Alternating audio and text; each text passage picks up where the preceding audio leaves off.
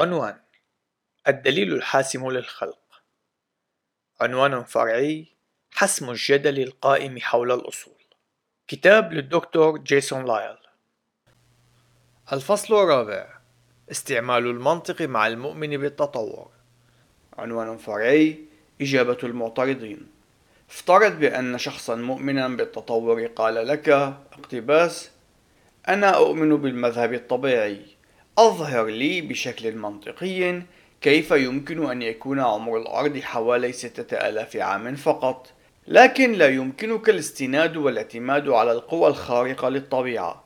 فأنا لا أؤمن بأي شيء لا يمكنك اختباره بحواسك. نهاية الاقتباس.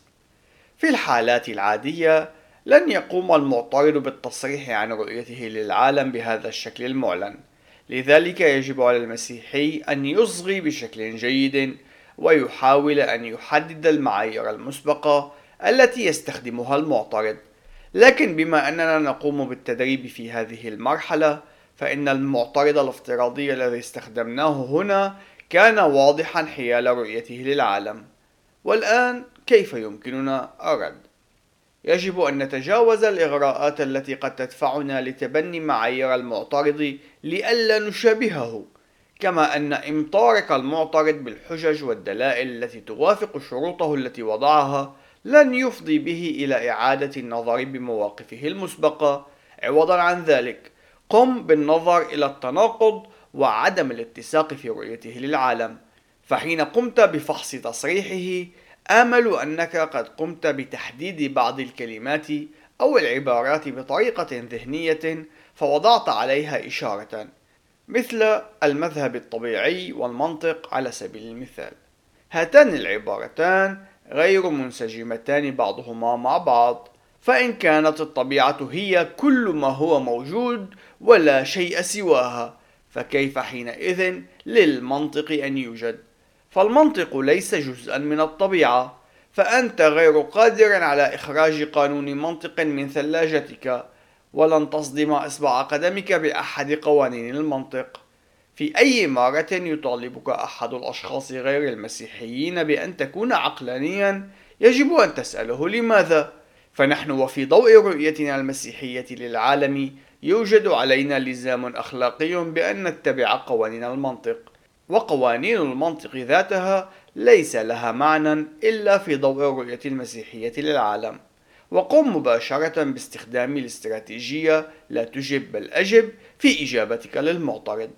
وها هنا الاستخدام العملي للقسم الأول من الاستراتيجية أي لا تجب اقتباس أنا لا أقبل اعتقادك بأن كل الأشياء يجب أن تعاين باستخدام الحواس. نهاية الاقتباس. ثم الاستخدام للقسم الثاني من الاستراتيجية أي بل أجب اقتباس في الحقيقة وعلى سبيل الجدال. إن كان المذهب الطبيعي صحيحا فلن يكون من الممكن أن تمتلك قوانينا للمنطق. ذلك أن قوانين المنطق ليست جزءا من الطبيعة وأنت تقول بأنك لا تؤمن إلا بالأشياء التي يمكنك أن تعاينها باستخدام حواسك. فإن كان ذلك صحيحا فأنت غير قادر على الإيمان بقوانين المنطق نظرا لأنه من غير الممكن إدراكها باستخدام الحواس وسيكون التفكير المنطقي أمرا مستحيلا في حال صح معتقدك هذا. وعليه لماذا تطالبني بأن أكون منطقيا؟ إن قوانين المنطق ستحمل معنى في حال كانت الرؤية الخلقية للعالم صحيحة. نهاية الاقتباس. إن هذا الرد يعتمد على الدليل الحاسم للخلق. وليس من رد عقلاني عليه. وبالرغم من أن المعترض قد خسر الجدال في هذه النقطة إلا أن المؤمن بالمذهب الطبيعي لن يعلن الهزيمة. سوف يحاول غالبا الجدال بأن قوانين المنطق متوافقة مع رؤيته للعالم فقد يقول بأن قوانين المنطق هي مجرد قناعات أو أنها مجرد ردود فعل كيميائية في الدماغ أو أنها وصف للطريقة التي يعمل بها الدماغ. لكننا سبق وأظهرنا بأن هذه الردود تحمل عيوبا من الناحية العقلانية فقوانين المنطق لن تكون عالمية وبالتالي فلن يكون لها أي سلطة إلزامية فيما لو صح أي من هذه الردود.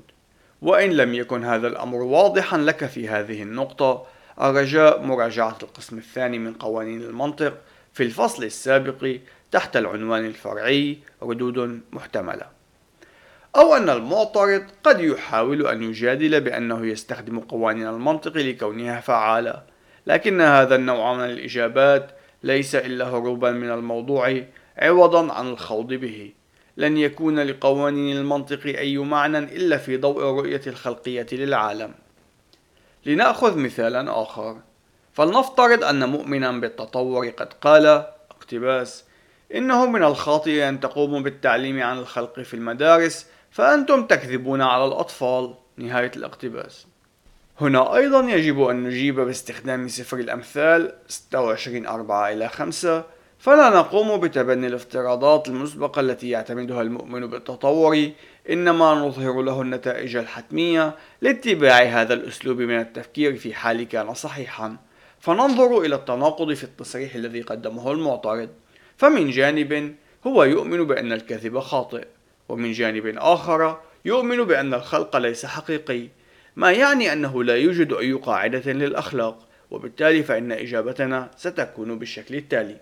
أولا نقوم باستخدام القسم الأول من الاستراتيجية أي لا تجب فنقول اقتباس أنا لا أقبل ادعاءك بأن التعليم عن الخلق هو كذب فأنا مقتنع تماما أن التطور ليس إلا كذب ولدي أدلة علمية قوية تؤكد ذلك. نهاية الاقتباس. وسيكون من المناسب في هذه المرحلة أن تقوم بتقديم مجموعة من الأدلة العلمية. ربما البعض مما سبق تقديمه في الفصل الأول على سبيل المثال. لكن بما أن تلك الأدلة لن تقوم بدحض نهائي للتطور يتوجب علينا أن نجيب الأحمق ونظهر سخف المنطق التطوري. ويمكننا أن نقول اقتباس على سبيل الجدال.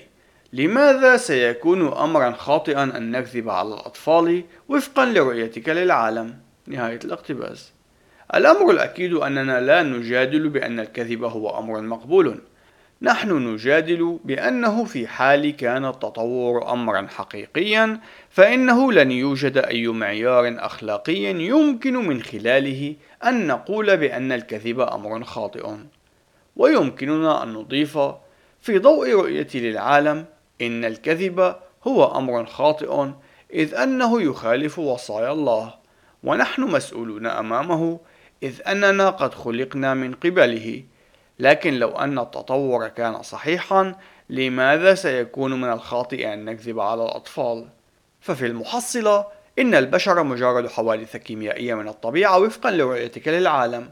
فلماذا يجب علينا أن نقلق حيال ما قد يفعله أحد الحوادث العرضية الكيميائية تجاه حادث كيميائي عرضي آخر؟ فإن كان التطور صحيحا لماذا سيكون خاطئا أن أكذب على أي شخص آخر؟ وخاصة إن كان ذلك سيرفع من قدرتي على البقاء. نهاية الاقتباس